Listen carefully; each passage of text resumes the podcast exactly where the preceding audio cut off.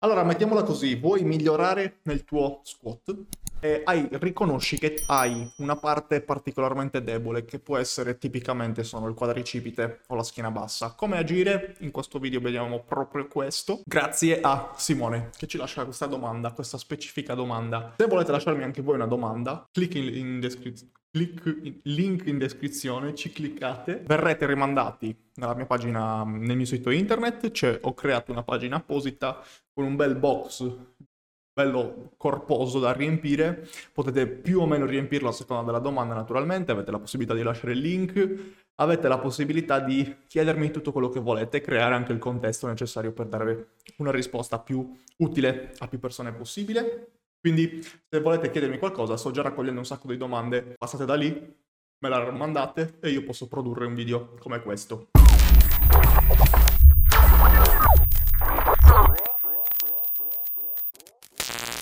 Simone dice, o i mitch complementari allo squat ai bar per dei quad deboli e se volessi passare al low bar, dei complementari per i quads invece. Allora, complementari allo squat, che sia low bar o ai bar, eh, sono gli stessi, nel senso eh, il nostro obiettivo è tenere una cosciata che ci permetta di mantenere il busto più verticale possibile, il che ci permetterà di mandare il ginocchio più avanti possibile nel momento in cui scendiamo per l'appunto durante la cosciata. Messa in questo modo ci si apre tutto il mondo delle accosciate eh, con, con massima chiusura, con un incentivo sulla massima chiusura del ginocchio.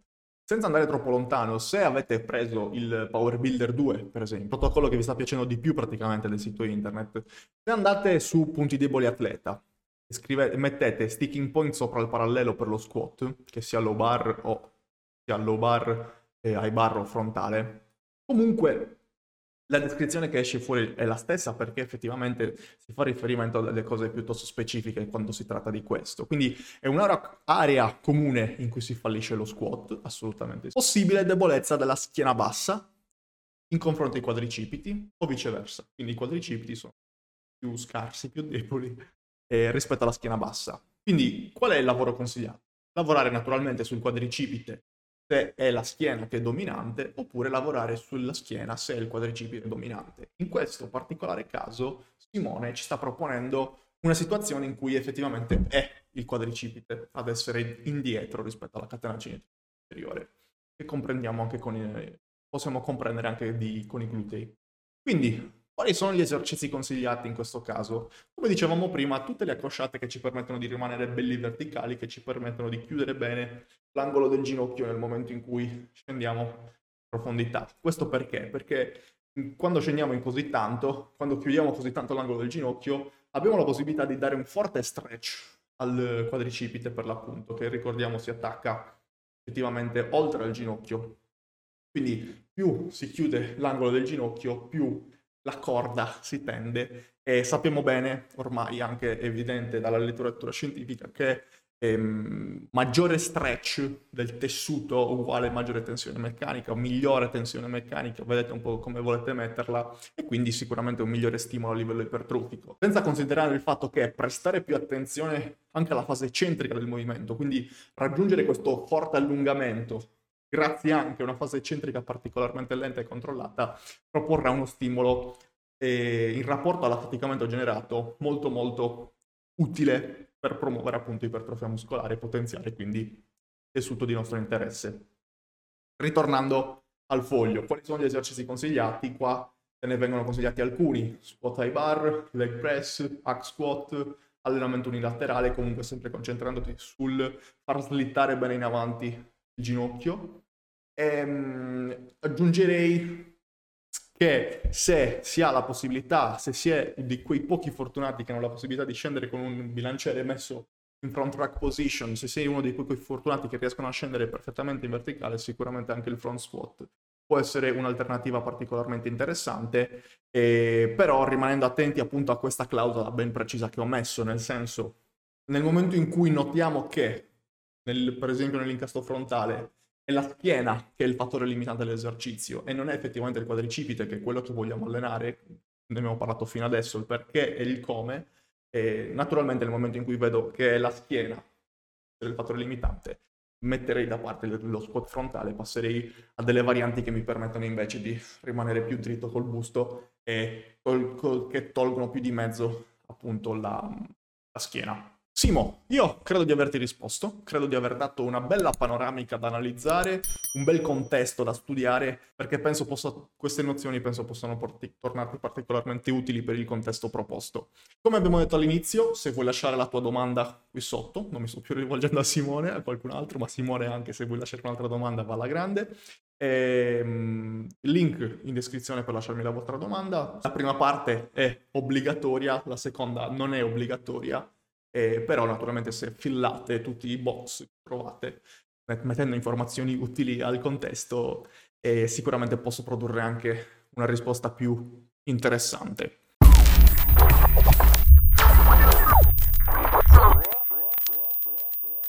Io sono appena tornato dall'allenamento di gambe, quindi sono in vena di rispondere a una domanda sulle gambe, di trattare un argomento che riguarda le gambe. Ipotizziamo di avere le gambe lunghe, il femore in particolare è lungo in relazione con il resto del corpo. Tecnic- tipicamente si, si hanno gli arti lunghi in relazione con il busto e viceversa. Se una persona ha gli arti lunghi, come si deve approcciare alle accosciate e alle estensioni di anca? E se vogliamo, naturalmente, dando risposta a questa domanda, tranquillamente possiamo tirare fuori un'indicazione molto molto utile anche per la, la parte completamente opposta, col- coloro i quali hanno invece gli arti un po' più corti in relazione con il busto. Sigla e partiamo.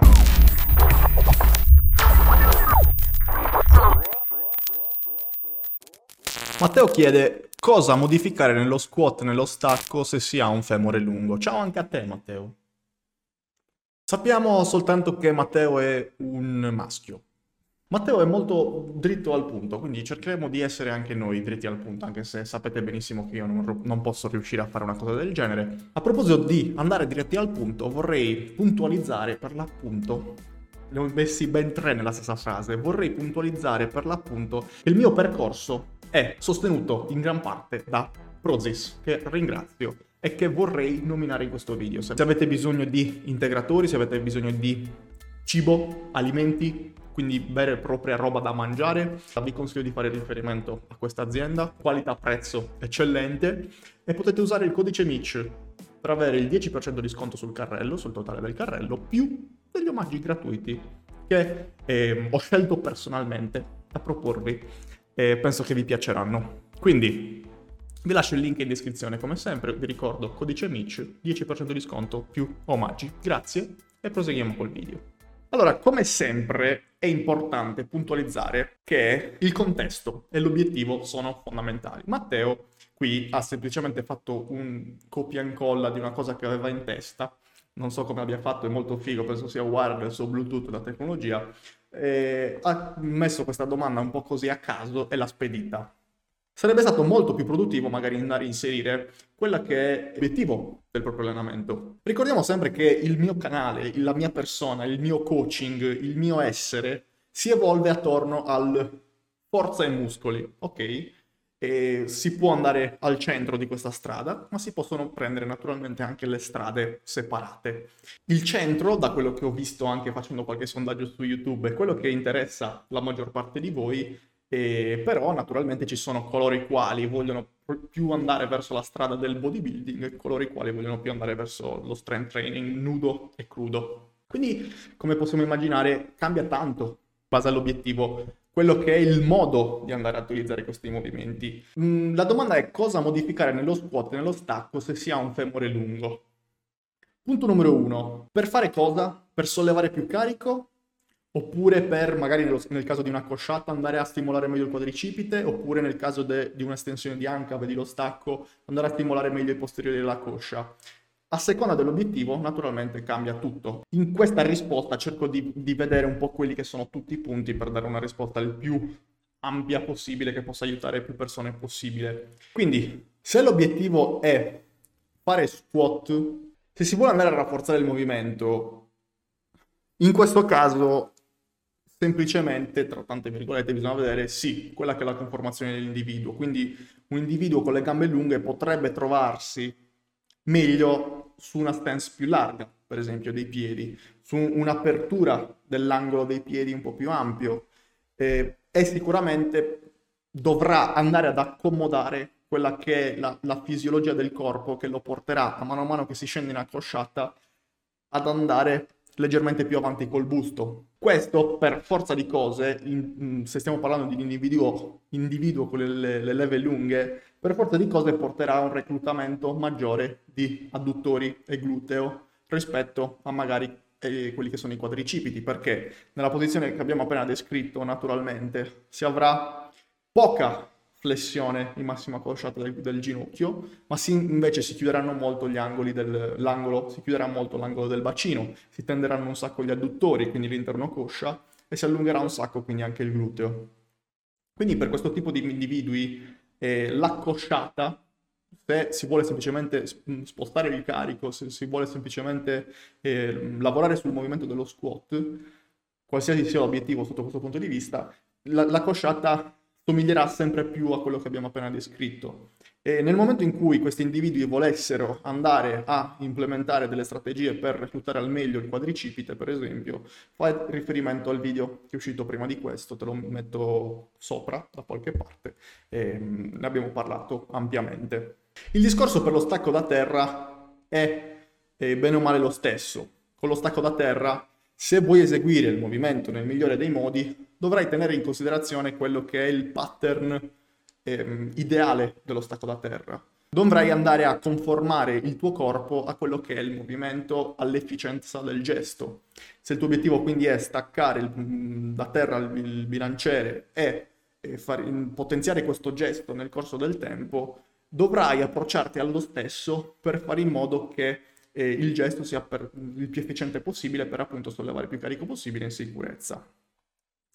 E, ehm, avere le, le leve lunghi, le, le, leve lunghe sotto questo punto di vista, molto probabilmente ti farà eh, risultare il movimento, il setup iniziale proprio, eh, risulterà proprio col sedere molto più alto rispetto a una persona magari, che magari ha il femore più, più corto. Questo perché col femore più lungo, molto semplicemente, se vuoi rimanere al centro del piede, nel momento in cui ti premurerai, avrai premura di tenere il bilanciere al centro del piede, nel momento in cui toccherai il bilanciere con le tibie per andare um, nella minima cosciata che ti permette di, di, di, di approcciarti per l'appunto al, al, setup iniziale, soltanto questo setup iniziale ti porterà ad avere naturalmente il sedere molto più alto rispetto a una persona che ha il femore più, più corto. Quindi, se il tuo obiettivo è reclutare al meglio i posteriori della coscia e il gluteo con lo stacco da terra, se hai il femore lungo, sei già in una posizione ideale.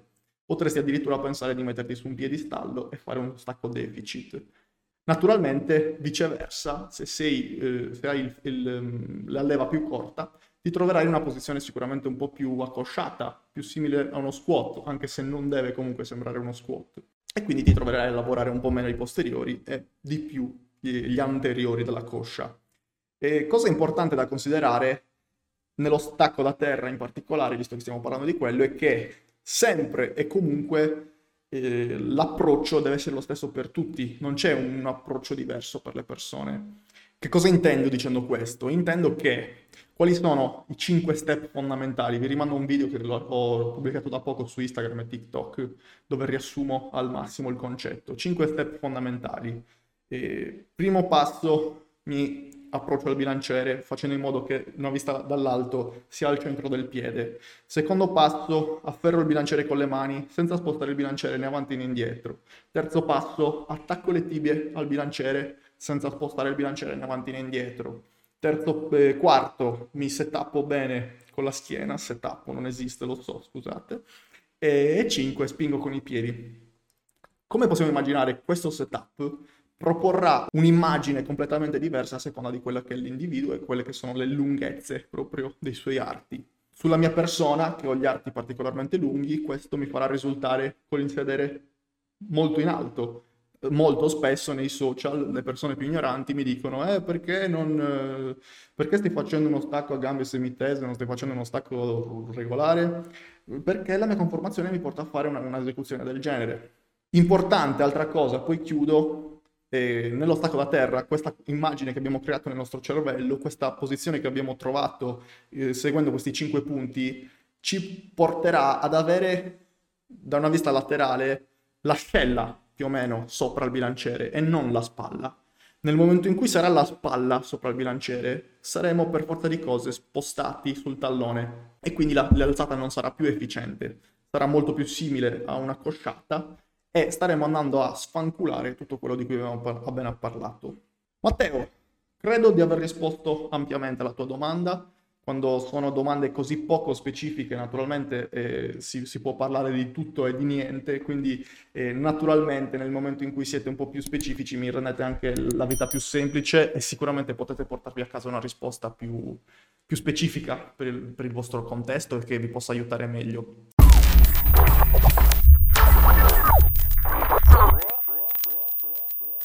Se doveste applicare una progressione su, sulla forza, su un determinato esercizio per migliorare in questo determinato esercizio, come lo fareste? Su quali variabili vi basereste? Nel particolare, se questo esercizio fosse una trazione, quindi un esercizio a corpo libero, quindi oggi parliamo di forza sì, di costruzione muscolare sì, ma proveniente dall'allenamento a corpo libero, come lo fareste? Oggi in questo video cerchiamo di rispondere a questa domanda e alla fine vi propongo anche quello che è un, un metodo che mi piace particolarmente per raggiungere questo obiettivo.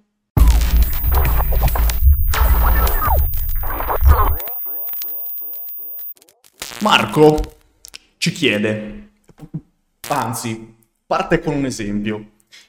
Vorrei fare una progressione sulle trazioni, quindi tirata. Ha più senso inserirla nella sessione di tirata oppure nella sessione di spinta, dove faccio un richiamo della tirata? Sembra una domanda banale, ma non lo è perché nel primo caso non andrebbe ad intaccare troppo il restante workout, punto di domanda. Premetto che sto parlando dell'allenamento dove viene inserita la progressione, quindi l'eventuale aumento di serie, ripetizioni, eccetera. È un'ottima domanda. E, come dici tu, sembra una cosa banale il tuo ragionamento, però non lo è così tanto perché si parla sempre di più di allenamento di specializzazione e si parla sempre di più di mh, dare priorità alle cose su cui ci si vuole specializzare. Quindi naturalmente avrebbe senso anche in una sessione per esempio di spinta che, di, che mi hai proposto inserire come al primo posto allo, comunque un esercizio di tirata perché appunto il nostro obiettivo è quello di specializzarci in questo ambito. Mi ha fatto un sacco piacere che hai riempito anche in maniera divertente Marco il, il, box, il restante del box. Sappiamo che Marco è peso altezza più o meno uguale, 1,77 x 79 kg, si allena decentemente da circa 4 anni ma senza fini agonistici, inoltre gioca a ping pong e il suo obiettivo è principalmente stare bene, invecchiare decentemente ed avere la patata a volontà. Tutte cose molto molto nubili. Il cardio fa schifo e attualmente si allena tre volte a settimana splittando le sedute in spinta tirata e gambe con richiami di muscoli antagonisti quando allena l'upper. Un piccolo passato da powerlifter, ma ora come ora mi sono principalmente dato al bodybuilding accantonando i tre big. Però comunque c'è questa, sempre questa mentalità da forza e muscoli, che è il mio ambito, mi piace. Mi piace che sia rivolto a me. E forza e muscoli in questo caso incentrato appunto sulla trazione, il movimento della trazione, non considerando i big free. Interessante vedere che deve essere specificato che Vegeta è superiore almeno quattro volte, perché ci sono quattro segni di maggiore rispetto a Goku. Fatemi sapere voi nei commenti se siete d'accordo con questa affermazione molto molto coraggiosa da fare così apertamente. Allora, risponderò a questa domanda prima di tutto direttamente a Marco e poi proponiamo quella che è una tipologia di allenamento che andrei a fare io, su quali variabili mi focalizzerei e qualche consiglio che ti voglio dare Marco. La progressione principale quindi la inseriamo nel giorno di tirata o nel giorno di spinta? La mia proposta è, la mia controbattuta è perché devo mettermi in testa que- questi, queste pippe mentali incredibili? Perché devo per forza di cose fare un giorno di trazione, di spinta e di gambe? Dato che poi mi scrivi anche che effettivamente stai splittando le tre sedute in ok, spinta tirata gambe, ma alla fine fai dei richiami di muscoli antagonisti che ha perfettamente senso ed è una strategia che uso un sacco anch'io. Quindi non focalizziamoci sul, sulla scatoletta del spinta tirata gambe, punto ma invece come stai facendo, proprio come stai facendo, quindi ripeto, sono perfettamente d'accordo con la tua strategia, proprio come stai facendo, andiamo a contaminare queste sedute con degli altri muscoli che non appartengono a quella categoria, proprio per rendere il tutto molto più efficiente, molto più produttivo in questi termini. Esempio lampante appunto, se vogliamo migliorare nelle trazioni, ci sta al 100% inserire un movimento di trazione verticale anche nella seduta di, di, di, spinta. E per rispondere direttamente alla tua domanda, no, non intaccherà il resto del tuo workout perché eh, molto semplicemente stai andando a usare muscoli antagonisti e le super serie anche, se vogliamo. Quindi fare prima eh, muscolo di tirata, poi muscolo di spinta, per esempio. Queste super serie di muscoli antagonisti non vanno in alcun modo ad intaccare quella che è la tua prestazione in eh, entrambi gli esercizi, dato che per l'appunto sono antagonisti, usano muscoli differenti e eh, il tutto non fa altro che rendere l'allenamento super mega produttivo, ti, fa, ti permette di ehm, attivarti meglio anche a livello neurale, ti permette di portarti a casa una sessione, se vogliamo, anche più voluminosa, più divertente, con meno tempi dilatati, persi ad aspettare guardando il telefonino. Io mi focalizzo tantissimo su questa strategia di super serie muscoli agonisti e antagonisti e la trovi praticamente in qualsiasi seduta. Alle, quando faccio una scheda cerco sempre di inserire, generalmente parlando, poi ci sono dei casi specifici, ma comunque generalmente parlando cerco sempre di inserire degli esercizi consecutivi che si possano fare in super serie, in tre serie, in modo tale anche non per, per, da fare per forza in quel modo, ma in modo tale da dare la possibilità alla persona che segue la scheda di rendere la scheda più produttiva, per l'appunto, rendere, accorciare i tempi nel momento in cui ce ne fosse bisogno o si preferisse fare in questo modo. Se vuoi approfondire il tema super serie, ti rimando a un video che ho fatto un po' di tempo fa, comunque te lo lascio in descrizione, un link da qualche parte. Per quanto riguarda l'allenamento della trazione nello specifico, l'allenamento di un movimento, che in questo caso è a corpo libero nello specifico, dobbiamo come sempre focalizzarci su quelle che sono le variabili principali dell'allenamento, volume, intensità, frequenza, e giocare su questi stimoli, manipolare queste variabili nel momento in cui vogliamo migliorare in una determinata cosa. Quindi ci sta applicare la progressione principale sulle trazioni in un determinato giorno, ma non consideriamo che progressione X sia la manna dal cielo che ci sbloccherà le trazioni, ci permetterà di diventare fortissimi nelle trazioni. Più che altro guardiamola da un'altra prospettiva e vediamo quella progressione di cui stiamo parlando come semplice, un semplice utilizzo, un semplice schema che va a utilizzare volume, intensità e frequenza. Frequenza in questo caso probabilmente no. Quindi, invece che focalizzarci su progressione X, fo- focalizziamoci su come utilizzare volume, intensità, frequenza all'interno del nostro mesociclo, macrociclo, per raggiungere quello che è il nostro obiettivo di migliorare nelle trazioni. Quindi, perché non in questo caso, per esempio, nel tuo caso Marco, perché non andare a inserire le trazioni sia nel, nella seduta di tirata sia nella seduta di spinta, per esempio, eh, invece che dover scegliere tra l'uno e l'altro?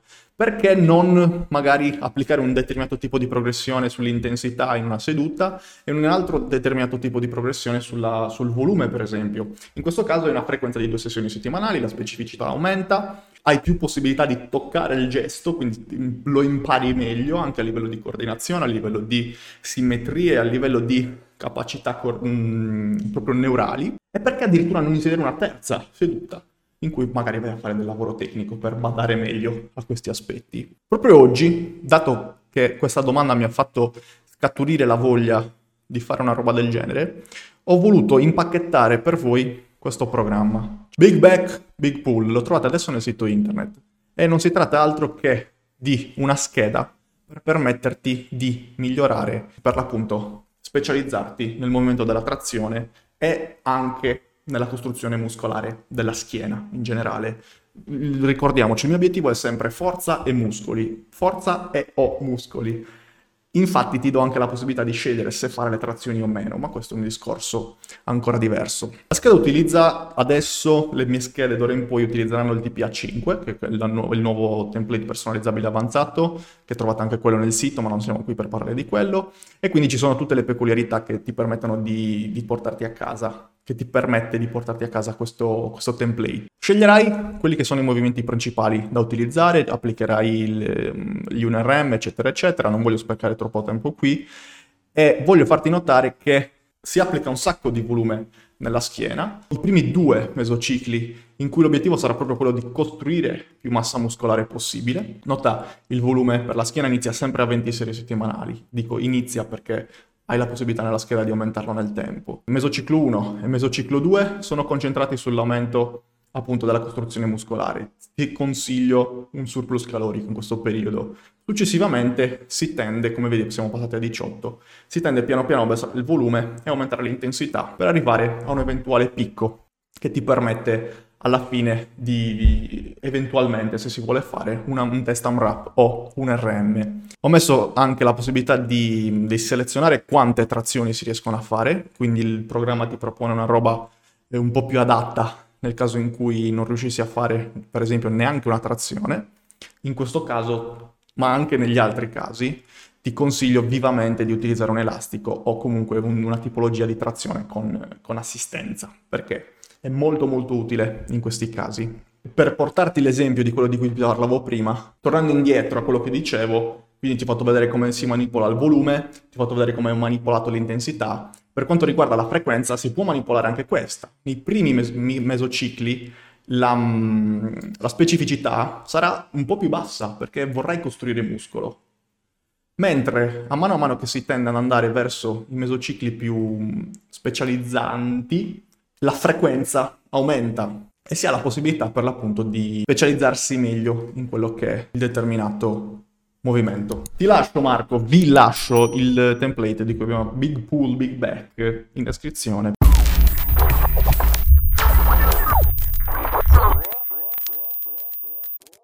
Connessione mente-muscolo. Valida è una cagata colossale, una roba che ci siamo portati dagli anni 80 e tutt'oggi è un plug, una malattia che dobbiamo estirpare o effettivamente ha qualcosa di utile, qualcosa di, di, di figo da portarci a casa. È vero che connessione mente-muscolo è l'estremo opposto a biomeccanica, conoscere l'anatomia, conoscere effettivamente come si usano gli esercizi, eccetera, come si eseguono gli esercizi, eccetera, eccetera. Nel video di oggi vediamo esattamente questo.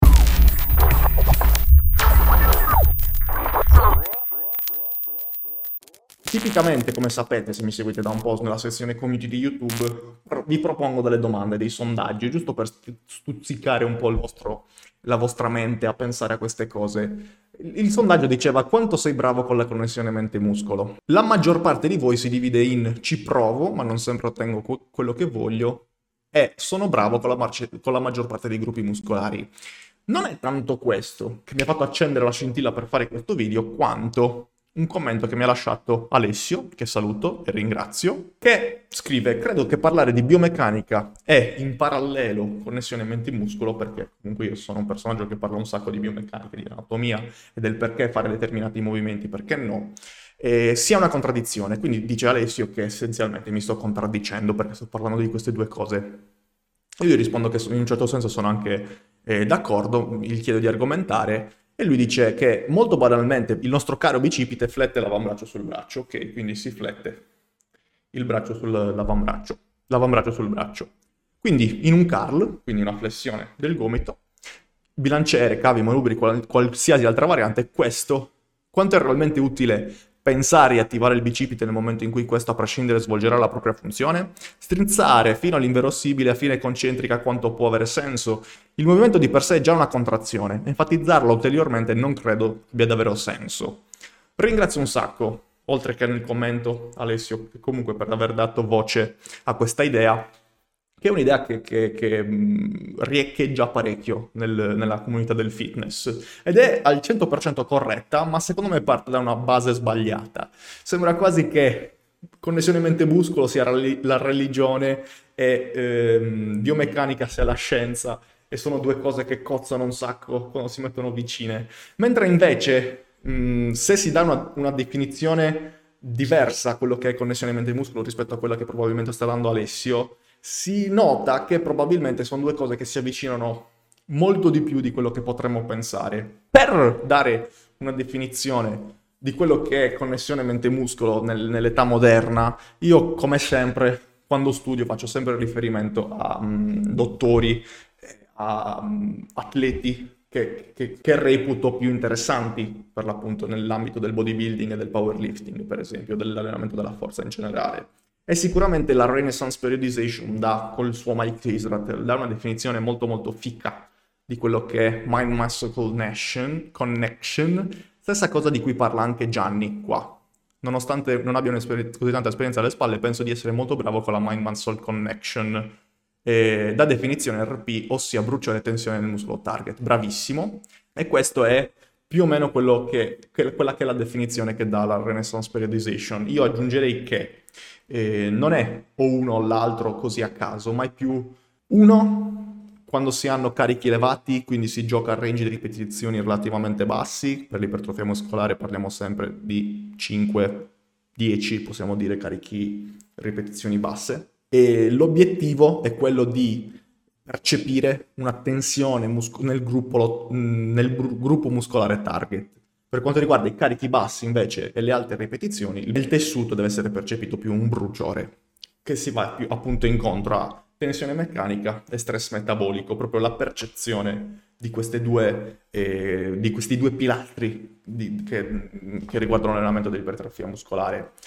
Questo questa definizione che abbiamo appena dato è molto molto diversa rispetto a quella che sta intendendo Alessio. In che senso? Non è eh, connessione mente-muscolo uguale sentire il muscolo che si contrae e, e sentirlo sempre di più perché siamo, abbiamo i superpoteri, sviluppiamo i superpoteri in qualche modo. No, è una cosa molto più fisiologica, una, una cosa molto più ehm, effettivamente concreta di che di solito si attribuisce appunto a questa terminologia. Ciò che si crea ciò che si ricerca con la connessione mente-muscolo, ciò che intendo io, è lo stimolo, non la sensazione di magica di che qualcosa stia succedendo perché io chiudo gli occhi e ci penso forte forte e magari faccio anche una preghierina. No, sono due cose molto molto diverse. È utile questo da aggiungere alle conoscenze di biomeccanica, di anatomia, di, di corretta esecuzione del gesto e non assolutamente che sostituisca questi, questi concetti di cui abbiamo appena parlato. Perché da aggiungere? Perché molto semplicemente non siamo delle macchine, non siamo dei pistoni, non abbiamo dei pistoni che si muovono da punto A a punto B. Tu mi hai fatto l'esempio dell'articolazione del gomito, sì ok, l'articolazione del gomito è stupida, fa, fa questo movimento e ciao grazie. Così come si dice per, eh, quando si allenano le gambe. Le gambe sono stupide perché fanno quello e quello devi fargli fare. Il discorso si applica sicuramente in maniera diversa quando entrano in gioco più articolazioni, quando entrano in gioco più muscoli e sappiamo bene che durante l'allenamento, una sessione di allenamento canonica, qualsiasi esercizio se vogliamo, non esiste l'esercizio di isolamento. Quindi sì, possiamo dire che quando facciamo cardio dobbiamo pensare semplicemente a flettere il gomito, ma dobbiamo anche tenere in considerazione la stabilizzazione, dobbiamo tenere in considerazione l'equilibrio da mantenere durante l'esercizio, dobbiamo tenere in considerazione che a seconda dell'esercizio che stiamo facendo, in che modo posizionarci, quando respirare, quando non respirare, come gestire il tempo sotto tensione, eccetera, eccetera. Quindi non c'è soltanto semplicemente il puro e mero AB, ma ci sono una marea di variabili che entrano in gioco in questo contesto. E questo è più o meno rilevante naturalmente a seconda di quello che è il nostro stadio di avanzamento. Quindi quando iniziare a pensare effettivamente a questa connessione mente-muscolo che abbiamo appena descritto, non al sentire il muscolo che si contrae forte forte allora diventiamo grossi. No, il, qualcosa di più concreto, di quel, appunto che rispecchia più di quello di cui abbiamo appena parlato. Direi di fare la classica divizio, divisione in novizio intermedio avanzato, quindi quelle tre categorie che devono a mano a mano fare in modo che lo stimolo ricercato dal, dall'allenamento, dall'esercizio specifico sia sempre in un rapporto più favorevole l'entità di stimolo rispetto al, all'entità di fatica che andiamo a generare nel determinato esercizio. Un novizio uno che si allena da 0 a 3-4 anni, frega niente della connessione mente-muscolo. Il novizio deve imparare a muoversi, deve imparare, deve concentrarsi sul migliorare semplicemente nella tecnica dell'imparare i movimenti e già questo gli permetterà di crescere, di migliorare.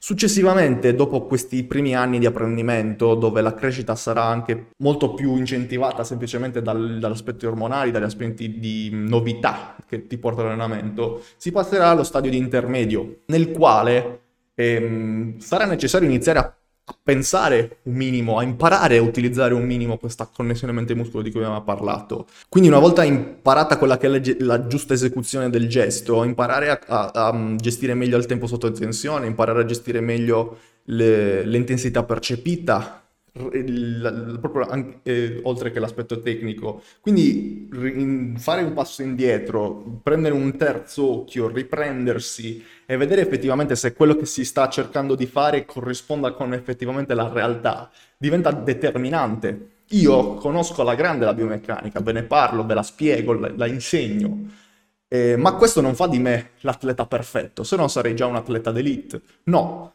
naturalmente c'è sempre da eh, bisogna sempre essere in grado di accomunare la teoria con la pratica. C'è l'avanzato, avanzato nel quale avrà già imparato quelle che sono le, cose da sapere sull'allenamento, come si fanno i gesti, come si, cosa fa un una determinata articolazione, come stimolare un determinato muscolo. E sarà proprio lì che la connessione mente-muscolo entrerà veramente prepotente in gioco. Sarà lì che bisognerà fare attenzione effettivamente al, alla minima variazione tecnica, alla minima eh, volontà del proprio cervello di farti scappare dalla zona di comfort, di farti andare verso la zona di comfort, scusa. Bisogna proprio lottare con quelle che sono le variazioni fisiologiche che il nostro cervello ci vuole portare a fare per scappare dal pericolo, ecco. L'esempio classico che tiro sempre fuori è Jeff Albert. Non so se mi hai visto allenarsi Jeff Albert. Quando vedi che una persona nell'ultima serie dell'ultimo esercizio della sessione ti fa la prima ripetizione identica all'ultima ripetizione, sai che effettivamente stai guardando allenarsi un atleta veramente molto molto avanzato. L'atleta che non cede al dolore, l'atleta che ri- rimane praticamente impassibile mm, quando sente il muscolo che brucia, sente la tensione che gli sta strappando il tessuto. L'atleta che effettivamente riesce a indirizzare effettivamente lo stimolo dove vuole indirizzarlo senza creare compensi che lo porteranno quindi a accumulare più fatica rispetto allo stimolo che invece vuole portarsi a casa. Perché sull'atleta avanzato tutto questo è vitale. Se non si fa questo se non si lavora su questo non si ha più niente da toccare nessun'altra variabile da toccare si finisce per stallare effettivamente. E sono perfettamente d'accordo con, con quelli che dicono che se la biomeccanica ti dice che da punto A a punto B è il, il bicipite che te lo fa fare quel movimento, sono perfettamente d'accordo con questo e non, non puoi dire che facendo un curl non ti lavora il bicipite. Però c'è da dire anche che c'è tutto un altro mondo da tenere in considerazione, che è appunto quello di cui abbiamo parlato finora. Quindi non sono due cose completamente separate, ma sono due cose che secondo me vanno molto molto a braccetto e che se viste con la mentalità giusta ti permettono di progredire molto molto di più rispetto a quello che si crederebbe come al solito si creano le due fazioni, si scontrano, ma semplicemente se si capisse che si può tranquillamente andare avanti assieme, si migliorerebbe entrambi nel, molto molto più velocemente, molto molto meglio.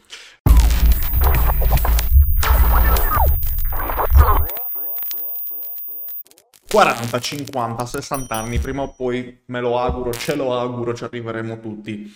Come cambia l'allenamento? In questo periodo, in queste fasi della nostra vita, a mano a mano che si arriva verso le età più avanzate. Cambia qualcosa, bisogna considerare qualche aspetto fondamentale, sia per quanto riguarda l'allenamento, sia per quanto riguarda l'alimentazione. Oggi, in particolare, risponderemo esattamente a questa domanda.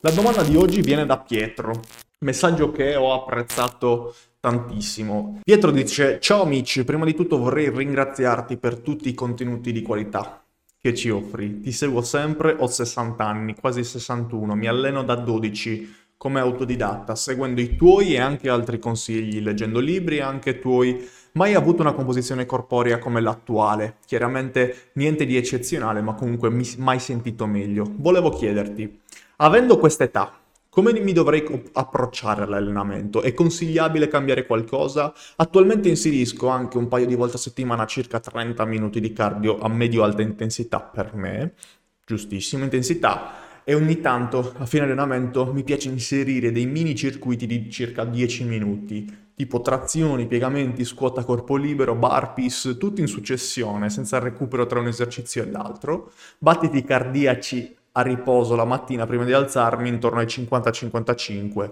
Questo è quanto e mi scuso per la lungaggine della domanda grazie anticipatamente.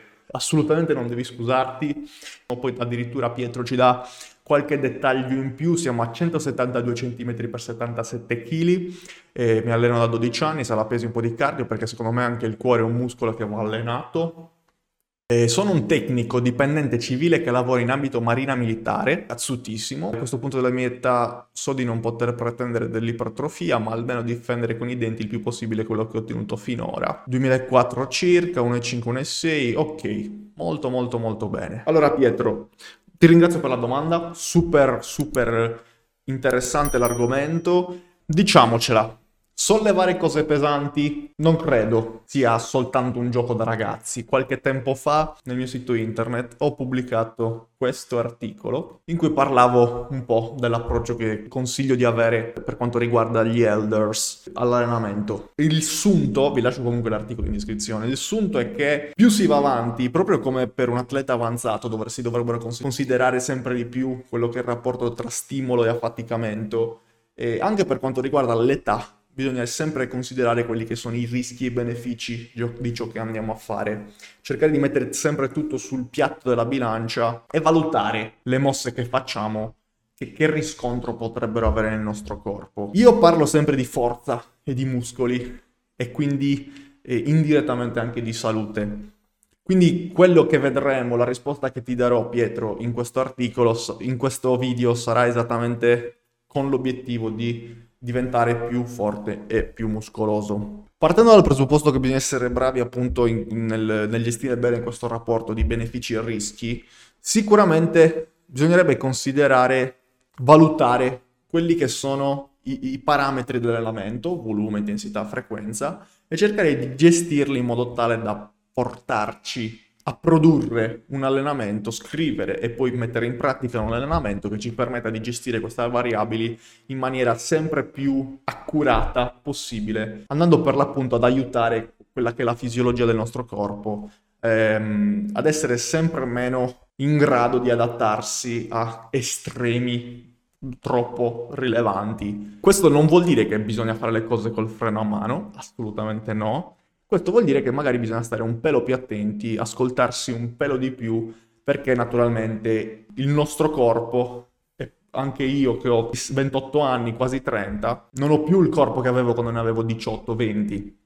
E naturalmente tutte le cose che facciamo durante la vita si accumulano, tutti gli stress che, fa- che abbiamo durante la vita si accumulano, specialmente nelle articolazioni, nei, nei tessuti, nei legamenti, e eh, naturalmente questo accumulo più è grosso, più potrebbe generarci problemi nel momento in cui andiamo ad approcciarci ad un allenamento. Quindi forza e muscoli. Allenamento pesante sicuramente non vuol dire soltanto forza 1RM e in questo caso magari sconsiglio sempre di più di approcciarsi a carichi 1RM a mano a mano che si va avanti con l'età. Perché se molto semplicemente i rischi potrebbero non essere al pari dei benefici, non, potrebbe, non, potrebbero esprimersi in un rapporto particolarmente interessante se messi appunto in confronto con i benefici che ci portiamo a casa. Se vogliamo diventare forti e muscolosi quindi e stare in salute, come per altre, i, tutti gli altri range di età, non consiglio di rimanere per troppo tempo sotto le 5 ripetizioni se vogliamo. È ancora più importante non andare pesanti sulle alzate che, su cui non si è particolarmente sicuri. Questa sembra una cosa contata da dire, però si vedono ancora i classici ego lifter anche a 60-70 anni che in palestra si mettono a fare cose strane e, e bisognerebbe stare attenti con quello che si fa. Quindi i big free sono dei movimenti fantastici, sì, assolutamente, ma se non, sen- non, mi sento bene ad andare fino a terra per staccare il bilanciere dall'altezza regolamentare, non, non mi corre dietro nessuno e non ho nessun bisogno di staccare il bilanciere da quell'altezza fo- predefinita, posso o alzare il bilanciere mettendo dei blocchi sotto i dischi, posso fare degli stacchi rumeni, così come per lo squat, non devo per forza fare lo squat, mh, mm, back squat, Posso fare uno squat con la safety, posso fare uno squat alla hack machine, posso fare una belt squat. È importante sì allenare quelli che sono i movimenti primordiali del nostro corpo, i sei classici, i, i classici big six, ed è importante anche selezionare gli esercizi che vadano a conformarsi sempre di più a quello che è il nostro corpo, quello che il nostro corpo ci permette di fare in sicurezza. Non consiglio allo stesso modo molto probabilmente allenamento ad alti volumi, perché alto volume uguale alto stimolo sì, ma anche alto affaticamento, c'è sempre questo trade-off da fare. Come diceva Pietro, c'è sempre di più questo gioco di cercare di mantenere il più possibile piuttosto che cercare di costruire il più possibile. Quindi andare ad allenarsi con volumi pazzeschi, con l'intento di crescere all'infinito, potrebbe non essere la scelta ideale in questi contesti, invece rimanere più conservativi ci permette di concentrarci su variabili, vedi connessione mente-muscolo di cui abbiamo parlato nel, nello scorso video, che invece potrebbero generarci dei, dei benefici superiori rispetto al, al, più canonico chase the volume, chase, insegui la quantità di roba da fare, piuttosto invece focalizzarsi sulla qualità, focalizzarsi sul portare a casa di più da meno carico, concentrarsi sulla singola ripetizione, fare in modo che sia veramente valida e quindi non aver bisogno di andare ad accumulare tanto tanto lavoro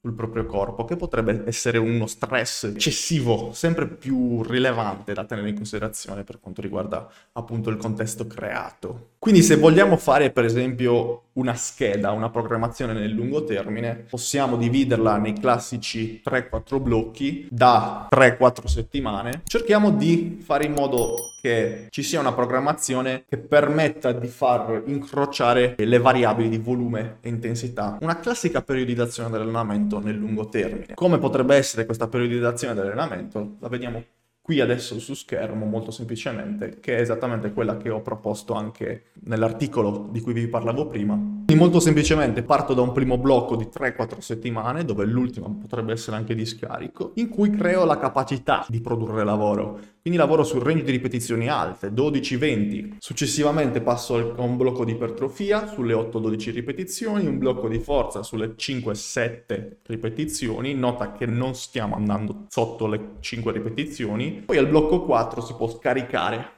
e ripetere, oppure eh, se si è fatto uno scarico alla fine di ogni blocco si può anche evitare il blocco 4 e quindi procedere con un, un ripeti senza perdere una settimana ulteriore. Nota che il numero di, di, il volume calerà nel tempo, il range di ripetizioni calerà nel tempo, il carico sollevato invece aumenterà nel tempo, mentre questa è appunto la fase, il, la settimana di scarico che abbiamo identificato qua.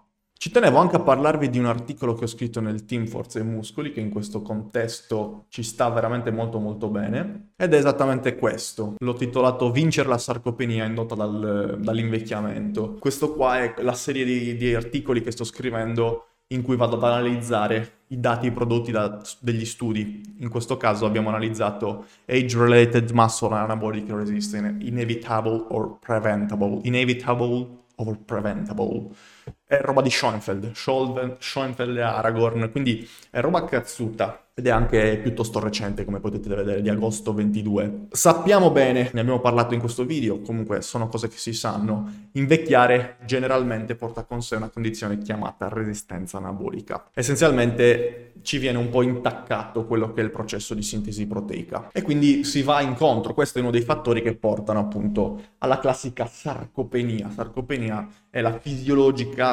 eh, perdita di muscoli e quindi di forza, che appunto è derivata dall'invecchiamento del corpo. Con lo studio del, di agosto 22, Schoenfeld, Aragorn, Tipton e colleghi discutono di quello che è lo stile di vita ideale da intraprendere, generalmente per invecchiare al meglio, diciamo, per prevenire questo processo di, di invecchiamento cellulare per prevenire il più possibile, per ridurre il più possibile questo invecchiamento del tessuto. E eh, alla fine il risultato è quello che, che, sappiamo benissimo, vivere quello stile di vita che conosciamo benissimo, che consiglio perlomeno, cioè che cerco di consigliare da, da quando ho aperto il canale. In questo caso Pietro ci ha fatto sua, mh, delle considerazioni riguardo alla sua dieta e va alla grande. Quello che sta facendo Pietro è già un ottimo modo per combattere quello che succede nei nostri corpi eh, con l'avanzamento dell'età. Quindi, uno, consumare giornalmente una sufficiente quota proteica. Due, fare regolarmente attività fisica. Tre, rimanere relativamente in forma in termini di composizione corporea. Voi che state ascoltando questo video probabilmente conoscete già queste cose, ma sono cose che invece non si sanno tantissimo al di fuori del nostro ambiente e sarebbe sicuramente molto più bello che si conoscessero, ecco. E penso che questo sia un argomento particolarmente importante, che sia l'argomento particolarmente importante, è bruttissimo scrivere L maiuscola, comunque l'argomento importante che dovrebbe dare là, anche semplicemente all'inizio di un percorso. Comunque se siete interessati vi lascio anche questo articolo in descrizione.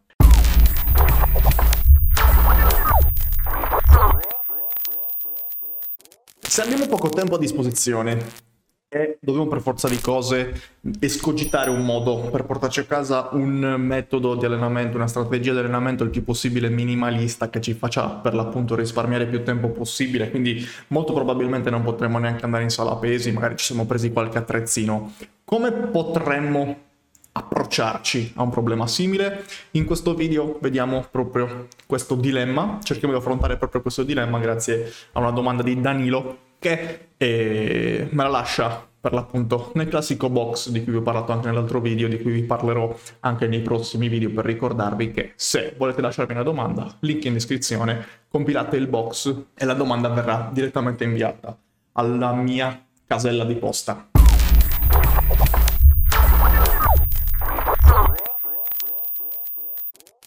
La domanda che vediamo oggi, per l'appunto come dicevamo di Danilo, dice se uno ha poco tempo a disposizione può ottenere qualche risultato ipertrofico facendo solo trazioni e panca piana organizzandole in modo che alla fine della settimana hai 15 serie per ciascun esercizio?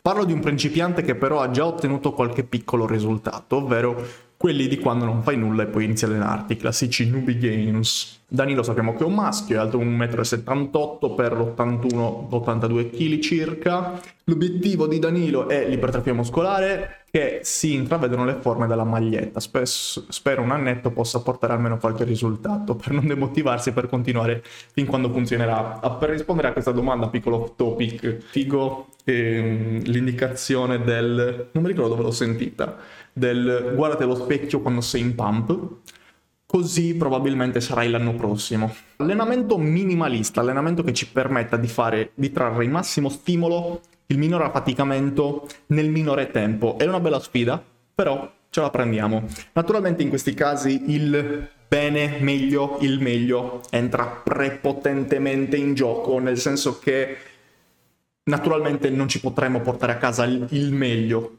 naturalmente. Stiamo cercando qualcosa di minimalista, stiamo cercando di qualcosa di, che si possa compiere in poco tempo. Non possiamo sperare nel migliore dei risultati e questo comunque è una cosa che è, mm, è naturale, è ovvia. Quello su cui vorrei soffermarmi invece è cercare di fare bene, cercare di fare il più possibile con il tempo e l'attrezzatura che abbiamo a disposizione. Sicuramente facendo, come dice Danilo, panca piana e trazioni, ma anche piegamenti e trazioni, anche se vogliamo rimanere a corpo libero, sto immaginando dips e trazioni, sicuramente eh, questi due esercizi in maniera minimalista, e adesso vi spiego perché intendo così, ci permetteranno di sviluppare egregiamente i muscoli di tirata e i muscoli di spinta del nostro corpo. Il problema è che non stiamo minimamente allenando le gambe e naturalmente a lungo andare questo ci si ritorcerà contro in una marea di modi che non possiamo neanche immaginare. Però comunque, nonostante questo, se non si vogliono allenare le gambe, eh, non è una cosa che consiglio di fare, però naturalmente nessuno ci punta una pistola alla testa e ci costringe a farlo. Tornando alla parte superiore del corpo, quindi il migliore modo per allenare la parte superiore del corpo in maniera minimalista. Si può sviluppare sicuramente un fisico di tutto rispetto, ma ha una condizione molto molto particolare che è quella del mamma genetica. Che cosa ci permette di fare? Sia in termini di vero e proprio sviluppo del tessuto muscolare che abbiamo, sia vero eh, per quanto riguarda invece una, una, questione più rilevante in merito alla biomeccanica, alle leve che abbiamo a disposizione. Una persona come me, vi porto il mio esempio, che ha il fisico che praticamente il busto è un tronco, letteralmente, è un rettangolo e, e le, gli arti sono attaccati a questo rettangolo. Una persona come me che ha un busto così largo, così spesso, proprio a livello di cassa toracica, non sto parlando di muscoli, naturalmente con un allenamento del genere, soltanto una spinta e soltanto una tirata, andrà a sviluppare ancora di più quello che geneticamente ha più grosso, quindi il busto, i muscoli che sono attaccati alla cassa toracica, quindi vedi il petto, quindi alla cassa toracica e alla colonna vertebrale, quindi vedi il petto e la schiena, e naturalmente rimarranno molto indietro i muscoli invece degli arti. In questo caso stiamo considerando bicipiti, trecipiti, bicipiti per la trazione, trecipiti per la spinta e spalle. Quindi questa è una cosa molto molto importante da tenere in considerazione, il contesto di cui stiamo parlando, l'individuo di cui stiamo parlando. Sei un principiante, quindi sì, come dici tu, eh, i classici mm, progressi che si fanno da principiante si ottengono con veramente poca strategia e, e lì si spinge, si, si, danno, si, danno, abbastanza energie, si recupera abbastanza bene e si ottengono risultati. Successivamente, a mano a mano che si progredisce, a mano a mano che si diventa più bravi, più forti, che il fisico prende forma, che si creano adattamenti, eh, sarà sempre più necessaria una strategia più mirata a quello che è il nostro obiettivo. E se non sei costruito in maniera tale da trarre il massimo dei benefici da una situazione come quella che mi hai creato tu, potrebbe non essere più sufficiente allenare soltanto una spinta e una tirata per costruire il fisico di cui mi parli. Tu mi hai parlato nello specifico che vuoi mh, mm, riempire le magliette. Riempire le magliette si intende probabilmente, intendi probabilmente eh, anche a livello delle maniche. Se hai la conformazione di cui ti ho parlato, probabilmente non riuscirai a farlo con un allenamento così tanto minimalista. Ed è questa una delle mh, mm, classiche note negative che ha appunto questo tipo di allenamento. È fighissimo allenarsi con gli esercizi che più ci piacciono, è fighissimo allenarci con gli esercizi multiarticolari pesanti, diventare forti con questi, però dobbiamo tenere in considerazione anche come il nostro corpo è costruito e come si adatterebbe se facessimo soltanto questo tipo di movimenti. Mi permetto anche di inserire così una marchettata totalmente dal nulla, la mazza zombie, creato appositamente per il periodo della pandemia